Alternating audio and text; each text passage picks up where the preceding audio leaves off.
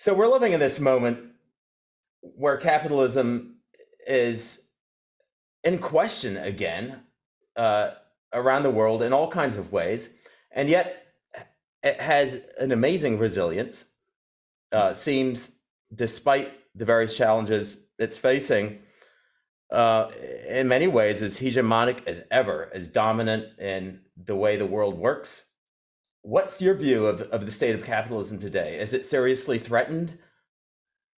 Um, I do think it is, um, though that doesn't necessarily mean that I think it's going to collapse next week or next month or even in the next couple of decades. This is a very fragile system, which uh, const- it seems, particularly over the last 25 to 30 years, has needed constant um, re rebooting by government money. Uh, you know, whether this is, you know, the tech tech collapse of 2000, whether it's the banking and financial system collapse of 2008, and whether it's this, you know, relatively smaller but still, I think, very significant and indicative uh, and illustrative event. Uh, capitalism just seems to need more and more propping up. So you've constantly got to resort to uh, government bailouts, um, uh, even of uh, you know super investors, uh, you know, who will, you know, talk about what great, you know, swashbuckling risk takers they are uh, as venture capitalists. And then they're the first people to go to President Biden with the hats in hand, you know, please, please save me. So, so I do think that this is a very precarious system and possibly uh, even terminal. Uh, it, it's in a, a state of terminal decline. There's one uh, German sociologist uh, who I quote near the end of the book, Wolfgang Streeck, um, who basically talks about capitalism in our time as being a kind of almost zombie uh, sort of, a, of an institution. It's, it, it's almost dead. Uh, it, you know, it continues to languish uh, thanks, as I said, to all kinds of government support. Um, and yet it doesn't die. right? I mean, the damn thing just will not die. And um, he thinks that possibly for the next 50, 60 years, this is the state we're going to be in, uh, where things just kind of languish and drift. Yeah, so I think I think that capitalism is probably going to continue for a while. It's just not going to be very robust. And, and it's going to be, as I said, in this strange state where it's it's hegemonic, but not not quite as hegemonic as it was, uh, say during the sort of um, the, the halcyon days of neoliberalism hmm. in the in the 1990s and the, and the 2000s. Right. When I went to college uh, in the late 90s, uh, it was definitely sort of this unquestioned fact of life that this is the world you're going to grow up and live your life and die in.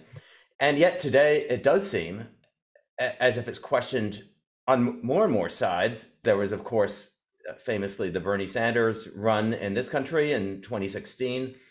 Uh, there is sort of growing interest in different forms of post liberalism on the left and right. Um, on the right, you have you know new magazines like Compact, which are uh, not entirely on the right, but have a kind of right DNA, and yet are at least in word quite critical of capitalism. Uh, in American politics today, if you look at figures like uh, Josh Hawley or J.D. Vance, uh, who are willing at least to talk about uh, capitalism as a thing that isn't an unalloyed good you write in one place in the book that capitalism is a love story, and it seems that that love story might be in a bit of trouble today. Uh, yeah, it's it's a romance gone bad, uh, and or you know sour. Josh Hawley and JD Vance, I think, are as phony as two dollar bills. I, you know, I, I I think these guys are uh, just utter opportunists. Uh, I I think that um, you know they they they say that oh capitalism is something that maybe isn't an unalloyed good and yet they they vote in such a way that says the other that says otherwise mm. um, so i'm not i wouldn't put too much faith in uh, the Hawleys and the Vances of the world. I do read Compact magazine. I mean, I really think it's a fascinating journal. Um, I, yeah, it is this strange kind of hybrid uh, of of what seems to be a kind of left leaning or leftish kind of economic view, and yet it's also got this very culturally conservative sort of a stance. Um, and yeah, there's a there's an incredible array and mix of writers, sort of post liberalism that you see from uh, you know people like Adrian Pabst and um, John Milbank, uh, and you know arguably this a lot of what you read in Plough. That kind of post liberalism, I'm really interested in. So capitalism as most people think of it today, uh, apart from just sort of being a fact of life, if this is how our world works and this is how we all make our money, this is frequently presented as this kind of neutral social technology to enable maximum human flourishing. Could you walk us through the reasons why you disagree with the claim that is a neutral social technology that leads to greater human flourishing? Mm-hmm. Yeah, first of all, I don't think technology is ever neutral. Uh, whether it's uh, you know social technology or whether it's you know technology technology you know and material devices. And the reason i think this is that technology is made by human beings. And uh, so therefore technology always embodies uh, some kind of human design and human uh, interest. So I, I i can't understand how anybody would think that technology is neutral uh, that, that somehow it's conceived and constructed in, from some kind of Archimedean point of detachment or, or um, you know, complete objectivity. So that's just on the level of definition. I, you know, I, I find that uh, unpersuasive. That point. Um, the I guess the other thing that I was taking issue with this, in this book most centrally is the idea that capitalism is somehow uh, this this disenchanting um, uh, process. And um, and even though you know it's made all and and one of the arguments as you suggest that's often made for it is that it's brought us all this uh, you know all this great material progress. Uh, it's it's led to all these incredible benefits uh, that's you know taken us out of poverty and misery and oppression and, and destitution and I want to tell a somewhat more complicated story in this book. I mean, you know, f- first of all, I don't think the world can be disenchanted um, because I think that the world is a sacramental place. Uh, I think that it's pervaded by the uh, by the presence of God. You know, the the uh, the world is charged with the grandeur of God, as as Gerard Manley Hopkins put it. So I don't think that the world can ever be disenchanted. Uh, I think that this is a story we've told ourselves uh, about the meaning of modernity uh, and, and, the meaning of capitalism. And I just don't think it's true. Uh, as for the um, material progress that, that humanity has made in many areas, um, I don't, uh, you know, I don't deny a lot of that. I mean, you know, quite obviously, we are materially much better off than we were in the 17th century. We are by and large healthier. Uh, we live longer uh, we are better educated, you know, than, than we were in the 17th century. I don't, I don't deny any of that. It seems to me, however, that we should take, um, I think, a, a, somewhat different view of, of this.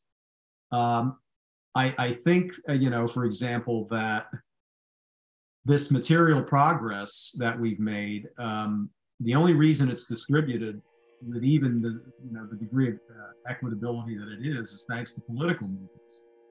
There's there's no sort of natural uh, or or uh, inevitable kind of um, equity to the way that we distribute goods. Um, I also think that the so so I think there's a lack of politics uh, in, in, the way that this uh, this is capitalism is often viewed. I also think that there's been a failure to distinguish uh, in a lot of this material progress between what John Ruskin once called wealth and what he called ilth. Uh, you know, our, our general way of looking at an economy now is to simply ask, well, how much stuff did we produce in the previous year?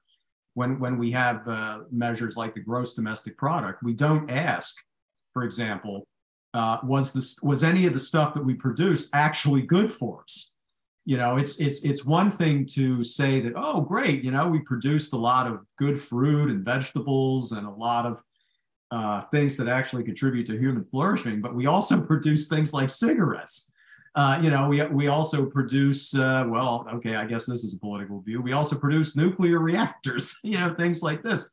So there's no kind of moral valuation of, of a lot of the stuff or a lot of the quote material progress that we um, uh, that we produced. And and I haven't even mentioned yet the ecological cost of all of this, right?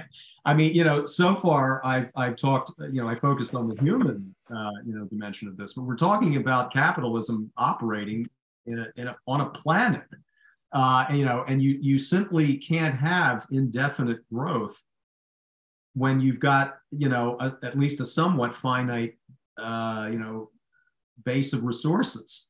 So we're only beginning, I think, to reckon with the the ecological price uh, that we've had to pay for a lot of this. Um, so I think the story is just a heck of a lot more complicated than you know what the, the sort of story that you would hear from the Steven Pinkers of the world uh, about, about how wonderful this whole thing has been. We know that all of this is bad. And yet we don't seem to be able to act any differently. And, and I think that a lot of the reason for this is that we don't know what we want. We, we sort of know that capitalism is going to destroy us, right? But on the other hand, yeah, but what's the alternative? Mm. You know, and, and, and if you don't have an alternative, you're you're by default going to just keep acting the way you've been. So I think that's I, I, think that's part of the reason that even though I in a lot of ways I think neoliberalism is no longer uh, hegemonic, you know, to the same degree that it was, we we don't seem to have any conception of what an alternative way of life would be.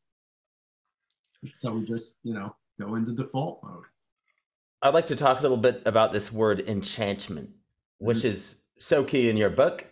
Um, the idea of capitalism, of mammon, as an enchantment. There's as a kind of magical power that's uh, perhaps got a bit of a spiritual uh, agency of its own, uh, above and beyond what its participants may wish for or intend capitalism, even by its critics, is usually thought of as secular, mm-hmm. as a this worldly thing, even by you know uh, devout Christians who embrace the free market economy. Uh, they would think of capitalism as disenchanted, and even critics such as Karl Marx, famously, uh, he wrote, and and I'm quoting uh, words that you include in your book, how capitalism dissolves all fixed, fast frozen relations with their train of ancient and venerable prejudices. Capitalism drowns the most heaven, heavenly ecstasies of religious fervor in the icy water of egotistical calculation. So Max Weber, of course, is is famous for sort of uh, probably not inventing, but at least making popularizing the thesis that modernity is all about this process of disenchantment. Uh, you take issue with this long established view, and you argue that capitalism, though supposedly secular, is enchanted no less than the pre modern worldviews, say, of the Middle Ages, that it supplanted. What does it mean that capitalism is enchanted, and how does that matter about how we think about our world today? I think capitalism is enchanted uh, because, well, most fundamentally because I think we treat it with this kind of sacred awe uh, and, and veneration. Um, even though we don't, we'll, we, we will often tell ourselves, no, we don't really revere the dollar. We don't really uh, consider it sacred. Well, yeah, we do. Uh, and, and, and the reason we do is that I think under capitalism, money actually does become a kind of moral or even ontological arbiter uh, of what's good and even what's real. Um, you know, one one way I like to illustrate this when I teach business students, and believe it or not, I get a lot of business students in my classes at Villanova, um, is I'll say, look, you guys in uh, standard economics, you have this notion called effective demand, right?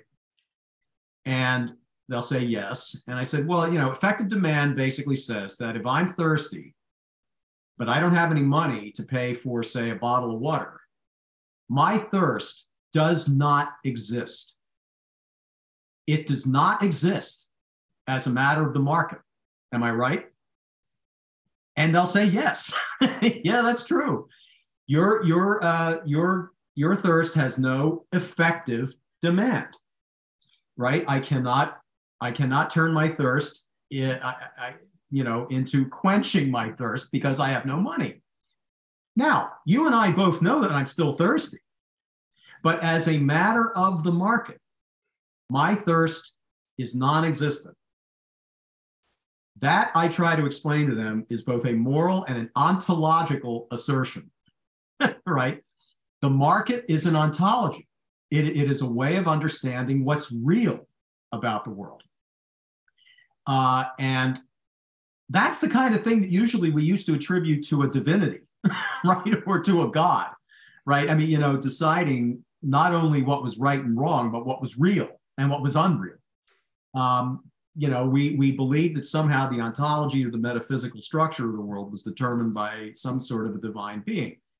Well, that's the role money plays uh, in, a, in a capitalist society. If you don't have the money, you don't exist, uh, you know, or your needs don't exist. And I think none other than Karl Marx noticed this, right? I mean, you know, Marx, I think, was in, in some ways of two minds about this because he did say, as you quoted him from the Communist Manifesto, right? I mean, he does say, you know, capitalism is this secularizing force. It's this disenchanting force because, you know, everything gets reduced to calculation. He's also the guy, however, who in Das Kapital, in the very first uh, volume, introduces this uh, notion of what he calls commodity fetishism or, or the fetishism of commodities. And, you know, he starts off that passage by saying that, uh, you know, the commodity, if to remember the quote exactly here, the commodity is a queer thing. It has uh, metaphysical subtleties and theological niceties. This is Marx writing, right? And then what he what he does in the rest of that passage is he's trying to explain how it is that um, in, in the capitalist marketplace, the value of something is determined in pecuniary terms, not, not whether it's useful or not, or you know what its what its utility is. It's all about what it can fetch in the marketplace. So, in other words, money is money in capitalism has this kind of fetishistic quality, uh, where you know where we start attributing all kinds of powers uh, to to money that it only really has because of us uh, and, and the way that we act. But we act as though it's somehow money itself uh, that that uh, creates all of this value, or or that you know somehow marks all of this value. So I think the capitalism is is historically unique in this regard. I mean, you know, ancient and medieval societies were always very suspicious of the power of money uh, which, is one of the reasons, you know, in, in, the, in antiquity, money was considered a god, right? Uh, you know, not just, uh, you know, in, in, the Near East, uh, where, you know, the name Mammon was given to it. But you see this across many cultures uh, in the ancient world, that, that money is deified and um, not necessarily in a good way, right? I mean, it's, it's, it's a bad god, it's a bad spirit. Um, uh, the spirit of acquisition and of uh, ruthlessness is, is usually associated with it. There's this quote from the theologian Jacques Ellul I love that kind of illustrates this. He writes, Money is a power. This term should be understood not in its vague meaning of force, but in the specific sense in which it is used in the New Testament. Power is something that acts by itself, is capable of moving other things, is autonomous or claims to be, is a law unto itself, and presents itself as an active agent. Yeah. I think the I think the really important part of that quote is it presents itself as being an agent. And you know, it seems to be an autonomous power. You know, one thing that I think um, I, I, think the Marxist tradition is very strong on this, and, and this is something that I think um, uh, Christians especially should pay attention to, is that you know Marx comes keeps coming back to this idea that really the power of money is our power, that that we have somehow you know deified uh, in, in in this fashion, and I think um, this will probably you know anticipate some remarks I'll make later uh, in our in our conversation. I think we're doing the same thing right now to technology. We're we're giving it this kind of independent agency uh, in our lives when, as I said, technology is made by us, which means that you know when we're talking about the power of technology, we should properly be talking about the power of some people over others. Speaking of, of money as a power, uh, of course, brings us to the New Testament. Uh, and this word mammon, uh, that's in the title of your book, uh, of course, comes from the Gospels. Uh, there's a saying of Jesus that is familiar to all of us No man can serve two masters. Ye cannot serve God and mammon. That's in Matthew 6 24. So, what is mammon, and how does using this term change how we think about capitalism? Well, mammon in the New Testament is a god.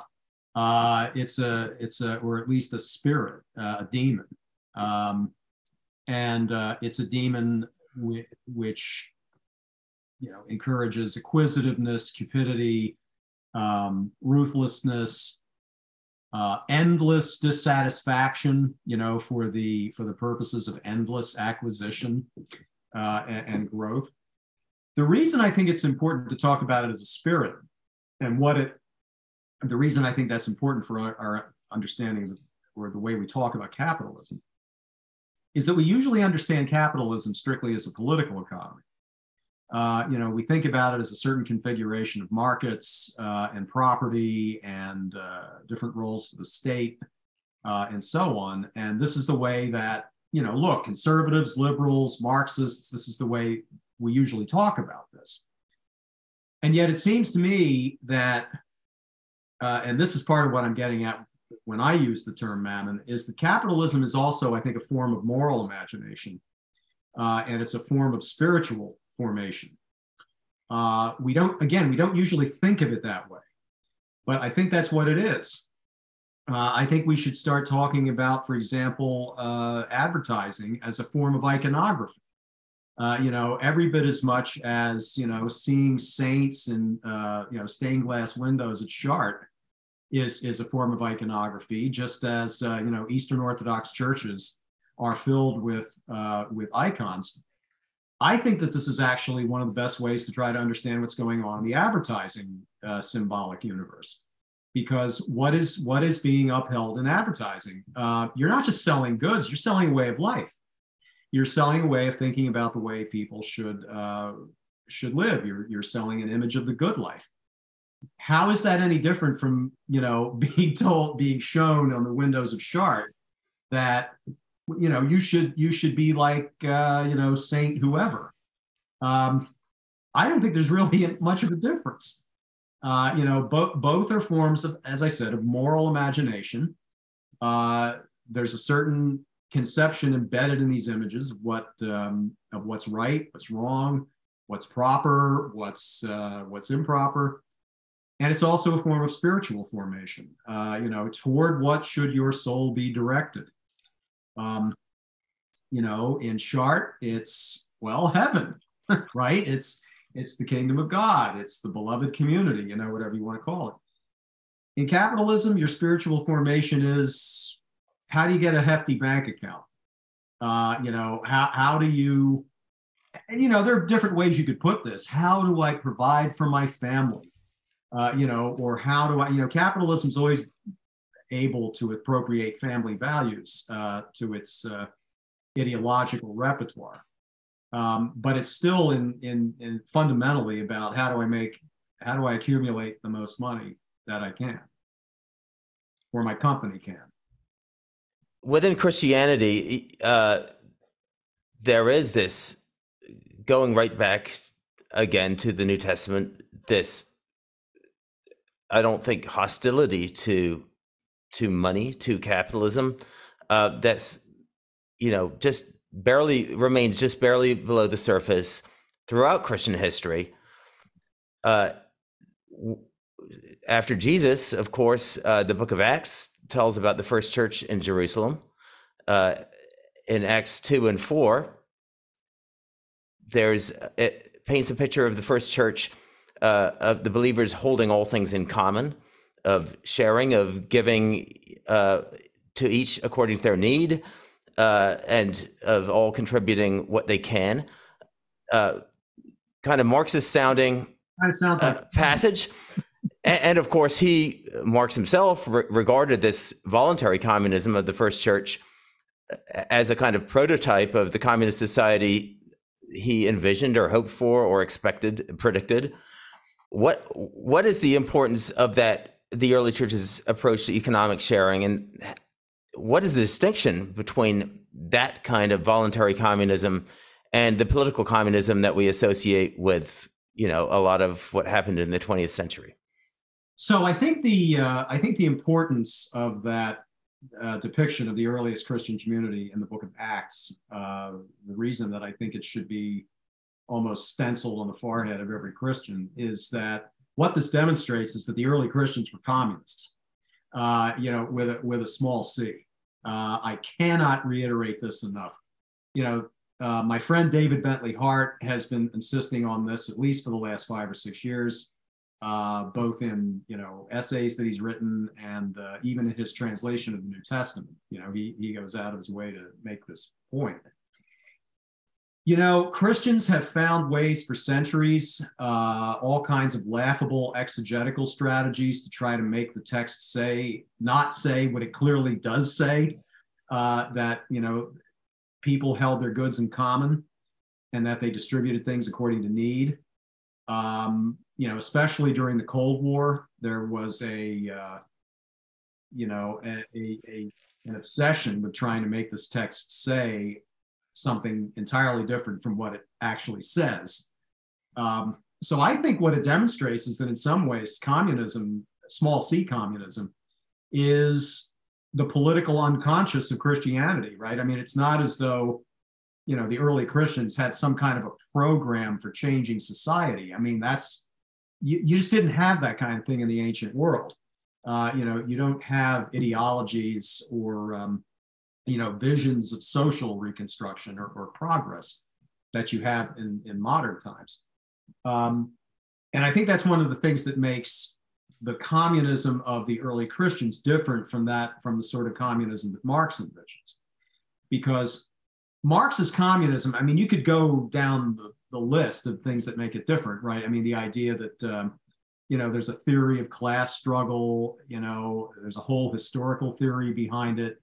Um, the fact that um, uh, Marxian communism, at least in histor- the way it's played out historically, has involved the, uh, the an authoritarian state, you know, to to direct production and re- and distribute goods. I think that one of the most that one of the key differences uh, between the vision of the early Christians and that of uh, uh, modern Marxists is that the communism of modern Marxism is very much in line with the capitalism of its predecessor and antagonist, right? So, you know, capitalists are always talking about growth and technological innovation and how uh, the object of capitalist enterprise is constant, constant production of material abundance, you know, and, and so on. That Marx thinks this too, right? I mean, this is this is very clear uh, uh, when you read, um, you know, through the volumes of Das Kapital that that Marx too thinks that, hey, man, communism, we're going to let her let her rip in, in terms of technological progress, in terms of material development. Um, you know it's it's a very modern vision in in, in the sense that uh, technological development material abundance are seen as goods in themselves um, you know regardless of you know any other kind of end you know or, or any other kind of uh, human objective that to me i think is in many ways the defining difference uh, between these two forms of communism You know, I love that phrase that you just used of of communism, this early Christian form of communism, as the barely repressed political unconscious of Christendom. And you see that, of course, moving forward through church history, that remained part of, of Christian teaching. Uh, Thomas Aquinas, who remains the basis of Catholic social teaching today, uh, spoke of the universal destination of goods. Has anything shifted if we think no longer of communism, but rather of the universal destination of goods? Yeah, I think even there, Aquinas is is is registering just how far that we've come from the original vision, right? Because because uh, Aquinas doesn't at all believe in common ownership. You know, I mean the the notion of of um, the notion of communism or or of you know universal destination of goods is one that is very much compatible with incredible inequalities of wealth. Um, you know, I, I think that this is one of the problems, in fact, with a lot of Catholic social teaching, is that they're trying to reconcile two different things. They're, they're trying to reconcile what's essentially a, a capitalist notion of private property with a ancient or with an ancient or medieval notion that well you know we should distribute goods equitably you can't do both of those things right uh, you you can't do both of them at once. And uh, I think this is in some ways this is the basic problem with a lot of Catholic social teaching, and and you can see it you can see it in Aquinas. Um, Aquinas is not gonna is not gonna ask the kings and the, the the feudal lords of his time to surrender their their castles and their and their fiefdoms. You know, he's not going to go there. Uh, but but he also has the Book of Acts in front of him, so you know how what what is a scholastic to do? Uh, you know, so what he what he does is he, he he talks about the universal destination of goods. You know, we should all try to we should all try to help the poor, and we should. But he doesn't say abolish poverty. Hmm. Uh, you know, that would require something that was much more much more radical and much more uh, threatening to the powers that be. You know, both of the 13th century and you know and the 21st you know for that matter. Given the fact that jesus was so clearly hostile to mammon and st james speaks so strongly about uh, what awaits the wealthy the apostolic fathers the didache they all sort of re-echo these themes uh, st john chrysostom basil of caesarea uh, and as you say aquinas himself are, are pretty nervous uh, about money all the way through. So it's striking how big a role Christianity and its various forms have played in the rise of capitalism as we know it in the modern world since the 17th century. Uh, this is a vast story, but h- how did that happen? Could you kind of sketch it out real fast? Um, how was the apparent peace made uh, between Christianity and money making? Well, I think that this is part of a much longer story. I, you know, the the the the the peace that was struck with Mammon uh, was, in a sense, modeled on the peace that was inevitably struck with Caesar, uh, you know, and Mars. You know, what what's sometimes called the Constantinian bargain.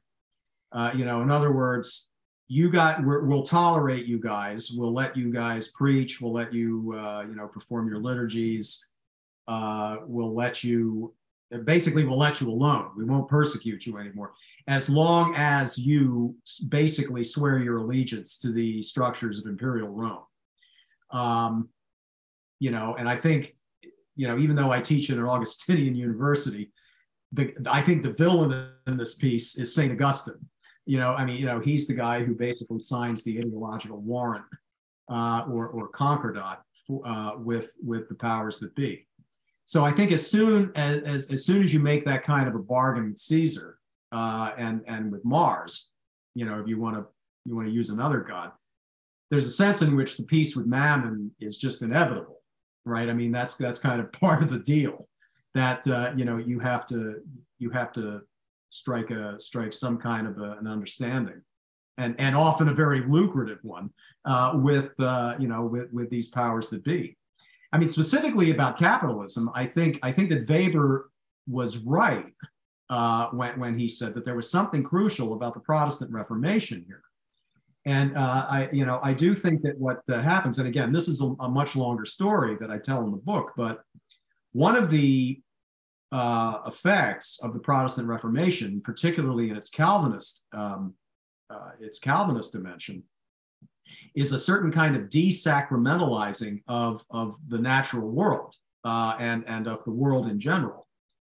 Um, and so, as I've said before, since I think that the world is a sacramental place, I think that what happens here is that some, you know money rushes in to fill that kind of sacramental va- uh, vacuum or, or, or, that kind of um, moral or ontological vacuum. And I think that that's that's one of the big reasons why the Protestant Reformation does remain central to understanding the, the rise of capitalism. Now, you know, when you get into the 19th and 20th centuries, I mean, you know, you're talking about, I think, especially evangelical Protestantism has has become, good God, I mean, you know, Chris Lehmann once once called it the money cult, you know, which um, I'm sad to say, I, I think that that's what a lot of it has become. Uh, and and and you know, as I argue, you know, later in the book, I think you can't understand evangelical Protestantism, or for that matter, Mormonism, uh, without understanding uh, it, their deep ties to um, American capitalism and its development in the 19th century. Now, I don't want to let Catholics off the hook here. okay, um, you know, I, I think I think uh, you know in many ways Catholics, especially after the Second World War, I mean, you know, once they start getting educated and once they start entering the middle class and once they start you know basically living in the suburbs you know catholics basically you're joining in this party too right? I mean hey let's let's all make money. Let's all you know become uh, let's all become venture capitalists and and and whatnot and uh, you know you got theologians or philosophers like michael novak and you know father richard john neuhaus you know putting basically baptizing this with holy water. And, um, you know, so I'm not going to let my, my fellow denominationalists uh, off the hook. You know, everybody's, everybody's guilty or just about everybody anyway. As a good Christian, we kind of have to say that everyone is guilty to some degree, but there is this counter tradition, this uh, stream of people throughout church history, uh, throughout throughout the history of the West, particularly who did not go along with this, who saw were critics of capitalism, who uh, harked back to those original, you know, quote unquote communist seeds of Christianity, and uh, tried to make them come alive. Could you describe this counter, what I'm calling this counter tradition? You call it uh, critics of capitalism uh, what were they? What were the some broad commonalities of that critique? And then we're going to talk about a few individual people uh, who maybe are are worth rediscovering again. Yeah, I um, the name I give to this counter tradition is capital R Romanticism. Um, it includes Christians, though many are not uh, or you know they're Christians who could be Orthodox or heterodox Christians. Um, basically, I think Romantics uh, are the heirs to the medieval sacramental imagination, right? The the the medieval sacramental imagination was the one that I was outlining earlier. That that uh, you know God is everywhere. God suffuses the material natural world. Um, you know sacramental, not just in the sense of the discrete seven sacraments, but but a you know a sort of constitutive part of the architecture of the world. Um, and so romantics are in a sense post-Christian, uh, you know, because you, you know when you've got romantic writers like Blake and Wordsworth, it's not quite clear whether they're Christians or post-Christians or heterodox Christians or whatever but uh, you know they still believe in some kind of divine presence that pervades the world right i mean you can see this in blake's you know talking about um, seeing the world, uh, seeing the heavens in a, in a wild flower. Uh, Wordsworth's talking about, you know, some kind of a sense sublime that suffuses all things. Um, um, I think I think that Romanticism is not just a discrete literary and artistic movement of the late 18th and 19th centuries. I think it's actually a very distinctive feature of modern culture uh, in general.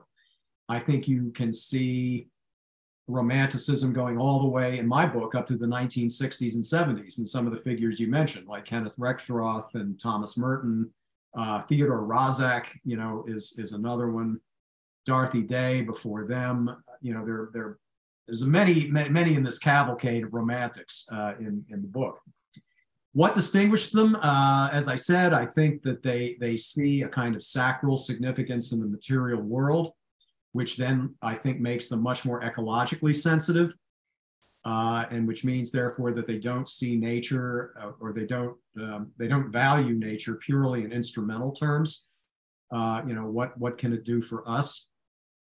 Uh, I think that they they often appeal to pre-capitalist cultures uh, as sources of value. Um, some of them do become reactionaries and they actually want to go back to the Middle Ages, quite literally uh, but most of them are not.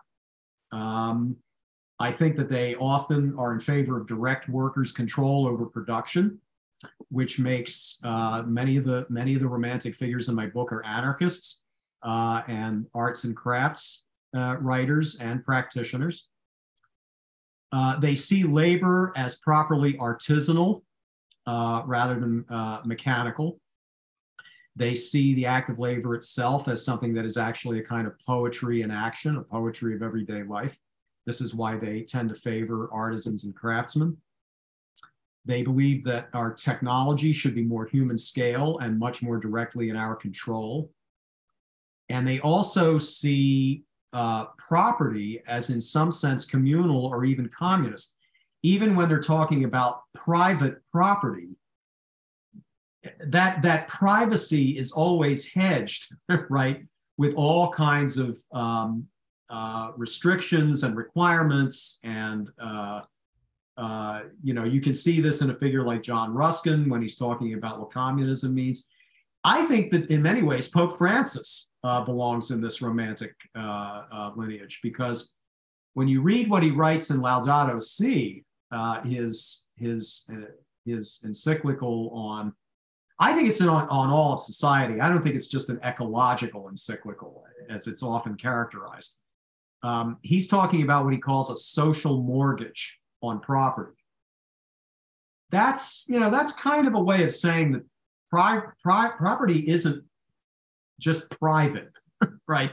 E- even though even though you you know that's that's unfortunately the word that we use to characterize it. Um, it's not. So the Romantics uh, the, this and this these romantics are a very big it's a big tent uh, you know i don't I, I don't think it's so big that i think it's meaningless but i but i think um, these are the sorts of characteristics that i think you can uh, identify so we agreed to talk about three of these figures uh, all heroes of this romantic counter tradition the first is not that well known, uh, Gerard Winstanley, but he's a bit uh, he comes across as uh, someone who should be much more widely known.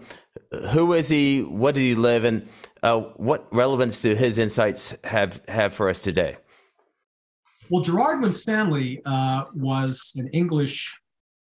Uh, at first, he was like a he was a herder. He was a a, a, a practic a barely employable guy uh, in the 1640s. He eventually, ironically, becomes the successful corn merchant. Uh, you know, after um, after the English uh, after the English Revolution.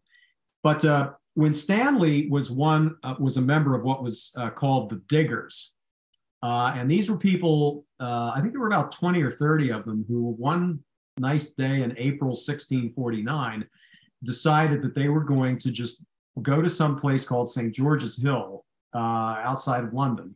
And they were going to just occupy a piece of common land, right? I mean, so these were the first occupiers, right? I mean, not the folks in 2011. You know, these these were the first occupiers, and they just said, "Look, nobody's using this land.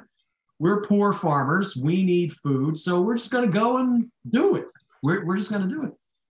And um, that lasted until August when the owner of the land was able to get a legal, uh, what we would call a legal injunction against them and had them kicked off the land.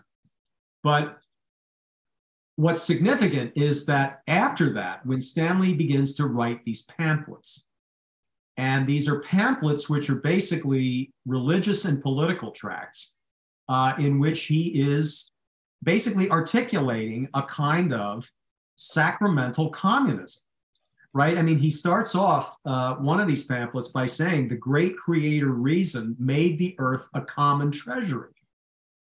You know, there you go. Uh, you know, God made the earth to be owned by all, to be worked by all. And um, basically, what the diggers are doing is trying to, in effect, reinstate that pre-lapsarian, uh, you know, conception of the way things ought to be. And um, you know, Winstanley is is clearly very sacramentalist in the way he thinks about the world, he thinks about creation as what he calls the clothing of God. Uh, he uh, clearly thinks that private property is an evil. What he calls civil propriety, I mean, that's what what in our terms would be private property. He considers this an evil. This is a this is a result of the fall. Uh, and and uh, you know now that in his view Christ has you know reversed the effects of the fall, therefore we should we should return to that blissful state uh, of of communal property.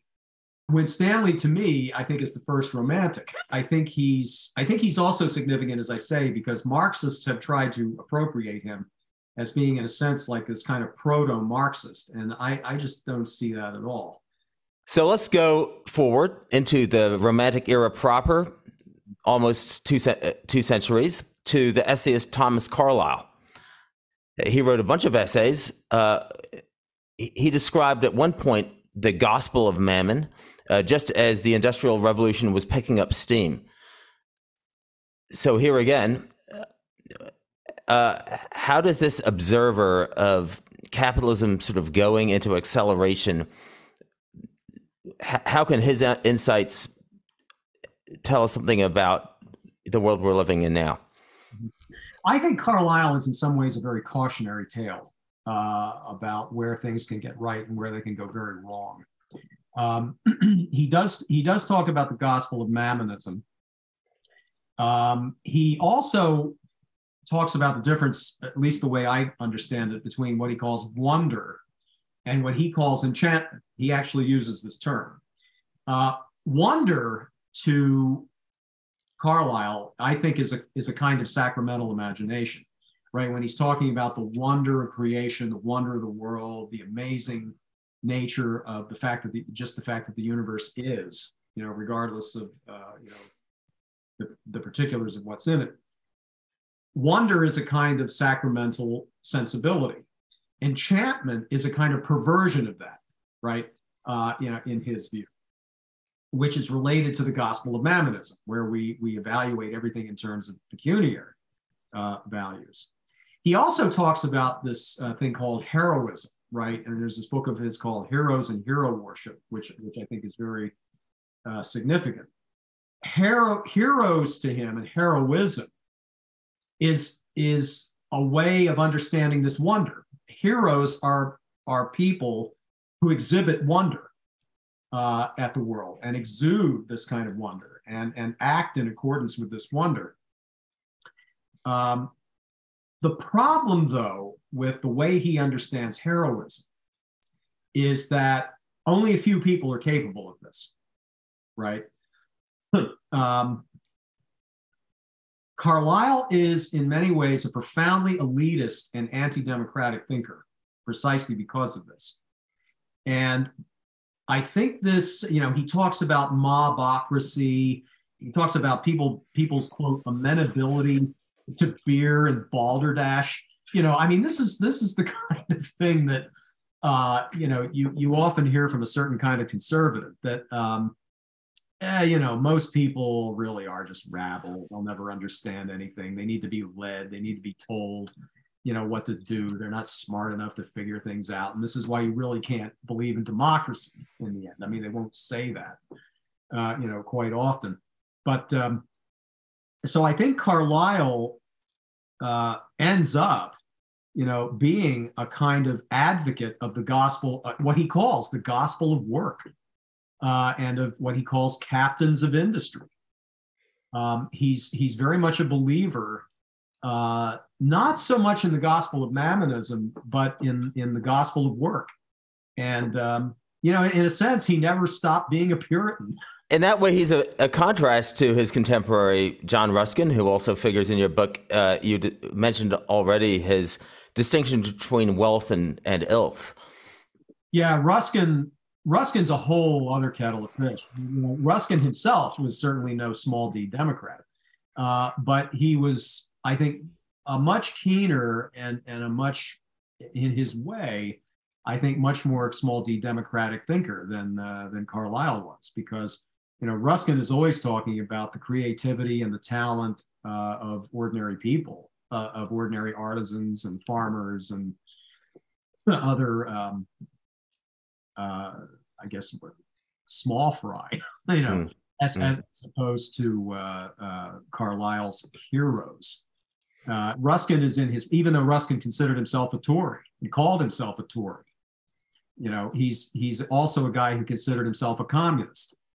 So, you know, part of what I try to do in the book is explain how, how this guy could be a Tory and yet also be a communist uh, mm. at the same time.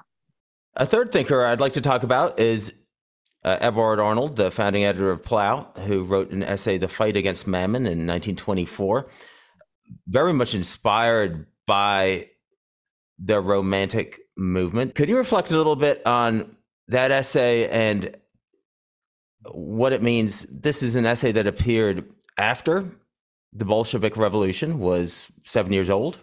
Um, and was an attempt I think, to kind of recover this early Christian communism for the 20th century? First of all, is ju- what you just mentioned. I mean, what uh, what Arnold is clearly trying to do is both understand the Bolshevik Revolution.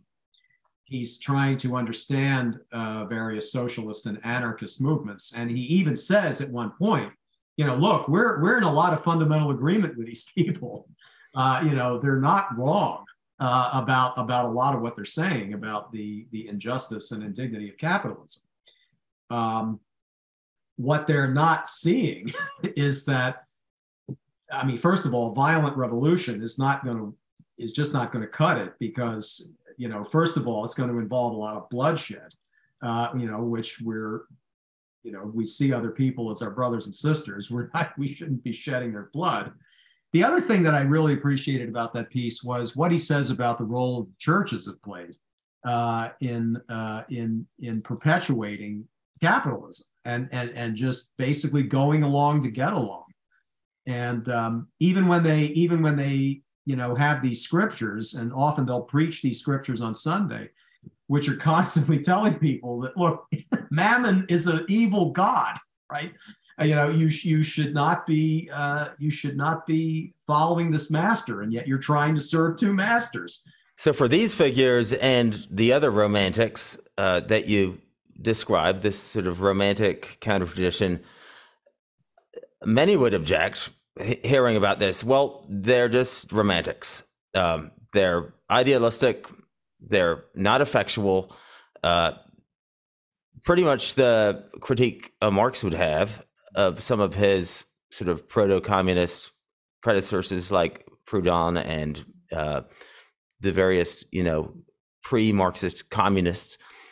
So folks might say it seems that the various anti-capitalist visionaries you describe are, are doomed to be no more effectual than, say, Occupy Wall Street was. It happened, got a lot of press, and the dream of anarchist utopia didn't survive the real world.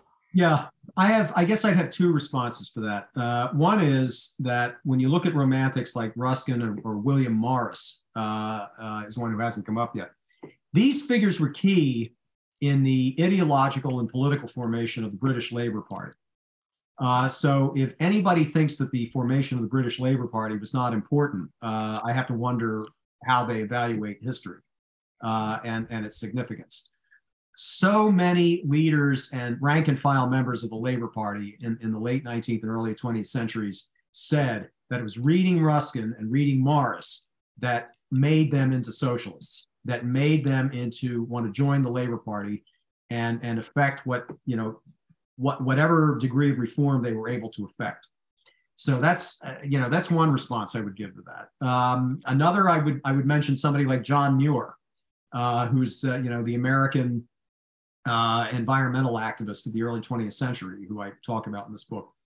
I cannot conceive how you would have a modern environmental or ecological movement without uh, the writing of John Muir uh, and and others who I mentioned in here.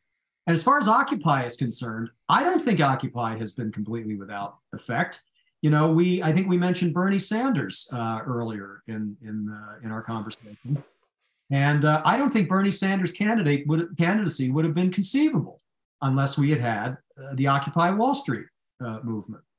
Now, you know, did they did they overthrow capitalism? No, uh, but man, the Democratic Party for for all its problems, uh, you know, and for all its shortcomings uh, is certainly not just uh, lock, stock, and barrel under neoliberalism anymore, like it was under the Clintons and Obama. Uh, and, and um, I think a lot of that has to do with the energy and imagination that was provided by um, by Occupy Wall Street. Which takes us up to the present day, and maybe let's, uh, as we conclude our conversation, let's think about uh, where we are right now, 2023, where the sheen is off neoliberalism, but capitalism has a new uh, place where all the excitement is. Uh, artificial intelligence. It's being set up as a technology that's going to upend how we live, how economies function. There's many hopes for it. On the other side, the possibility that artificial intelligence could come to dominate humanity or even lead to human extinction if AI took control of things happening in the real world. Can we apply this insight about enchantment to artificial intelligence? How should we understand the, the spiritual forces in technological systems and how they relate to the story about capitalism that we've been talking about? Yeah, I I'm writing. A uh, okay, this is from the Department of uh, Shameless Self Promotion. I, am writing a, a, short book right now uh, on automation, and uh, it's kind of a historical slash philosophical slash theological illumination on it. For one thing, I think that a lot of the claims that are being made for automation and AI are frankly hyped up. Um, in, in many ways, we are nowhere close to this kind of inflection point, you know, let alone a, what is it? Ray Kurzweil calls it a singularity where, you know, we're going to be all connected to machines and all this. The, I, I, think that a lot of this is, is uh, it's, it's, I think it's even even though I doubt it's going to happen, I think that the very ideas are significant uh, because of what they say about the role technology plays with us. Um, um, as far as you know, AI taking over the world and destroying us and all this, I guess I'll go back to what I said earlier, which is I think this is a form of fetishism. Uh, you know, it's if, if we destroy ourselves, it's not going to be AI that does it; it's going to be us that does it. you know, we're the ones who are going to be doing it because you know I, I keep coming back to this point we're the ones who make this technology uh, which is why i don't think frankly ai is ever going to develop a consciousness of its own because it only can have what is programmed into it by us. I think we need to understand that and and you know underline it bold it italicize it. You know ai is only what we make it. And so, therefore, I think that focusing so much on the technology is a way of not focusing on the human system, the human relationships in which this technology arises. Now, as far as you know, the enchantments of mammon are concerned, look, I mean, most of these AI companies, all of these AI companies are capitalist. So, you know, this technology and its uses are going to be informed by precisely uh, the the same rage to accumulate and you know in the spirit of accumulation that you're you've seen in previous forms of capitalism. Same old, same old. I mean, you know, this is the same story we've been hearing since the 17th century. You know, capitalism is going to make your life better. Well, the only way that capitalism has made anybody's life better uh, is not just because we had, um, you know, nicer and more productive gadgets. It was because we had things like social and political movements, you know, like like labor unions and uh, political parties uh, that that were able to shape this process in, in a more humane and generous way. Uh, it's it, it's not something that capitalism does just naturally at all. So, last question: you you didn't write this book just so people would, you know, go to the library and start reading Winstanley and Ruskin and Carlyle and Eberhard Arnold, um, but presumably so that people would do something. Um, so, what concretely do you hope that people persuaded that there is an alternative to capitalism will do to live differently? Uh, one well, of the lines from your book, uh, I'll just read back to you.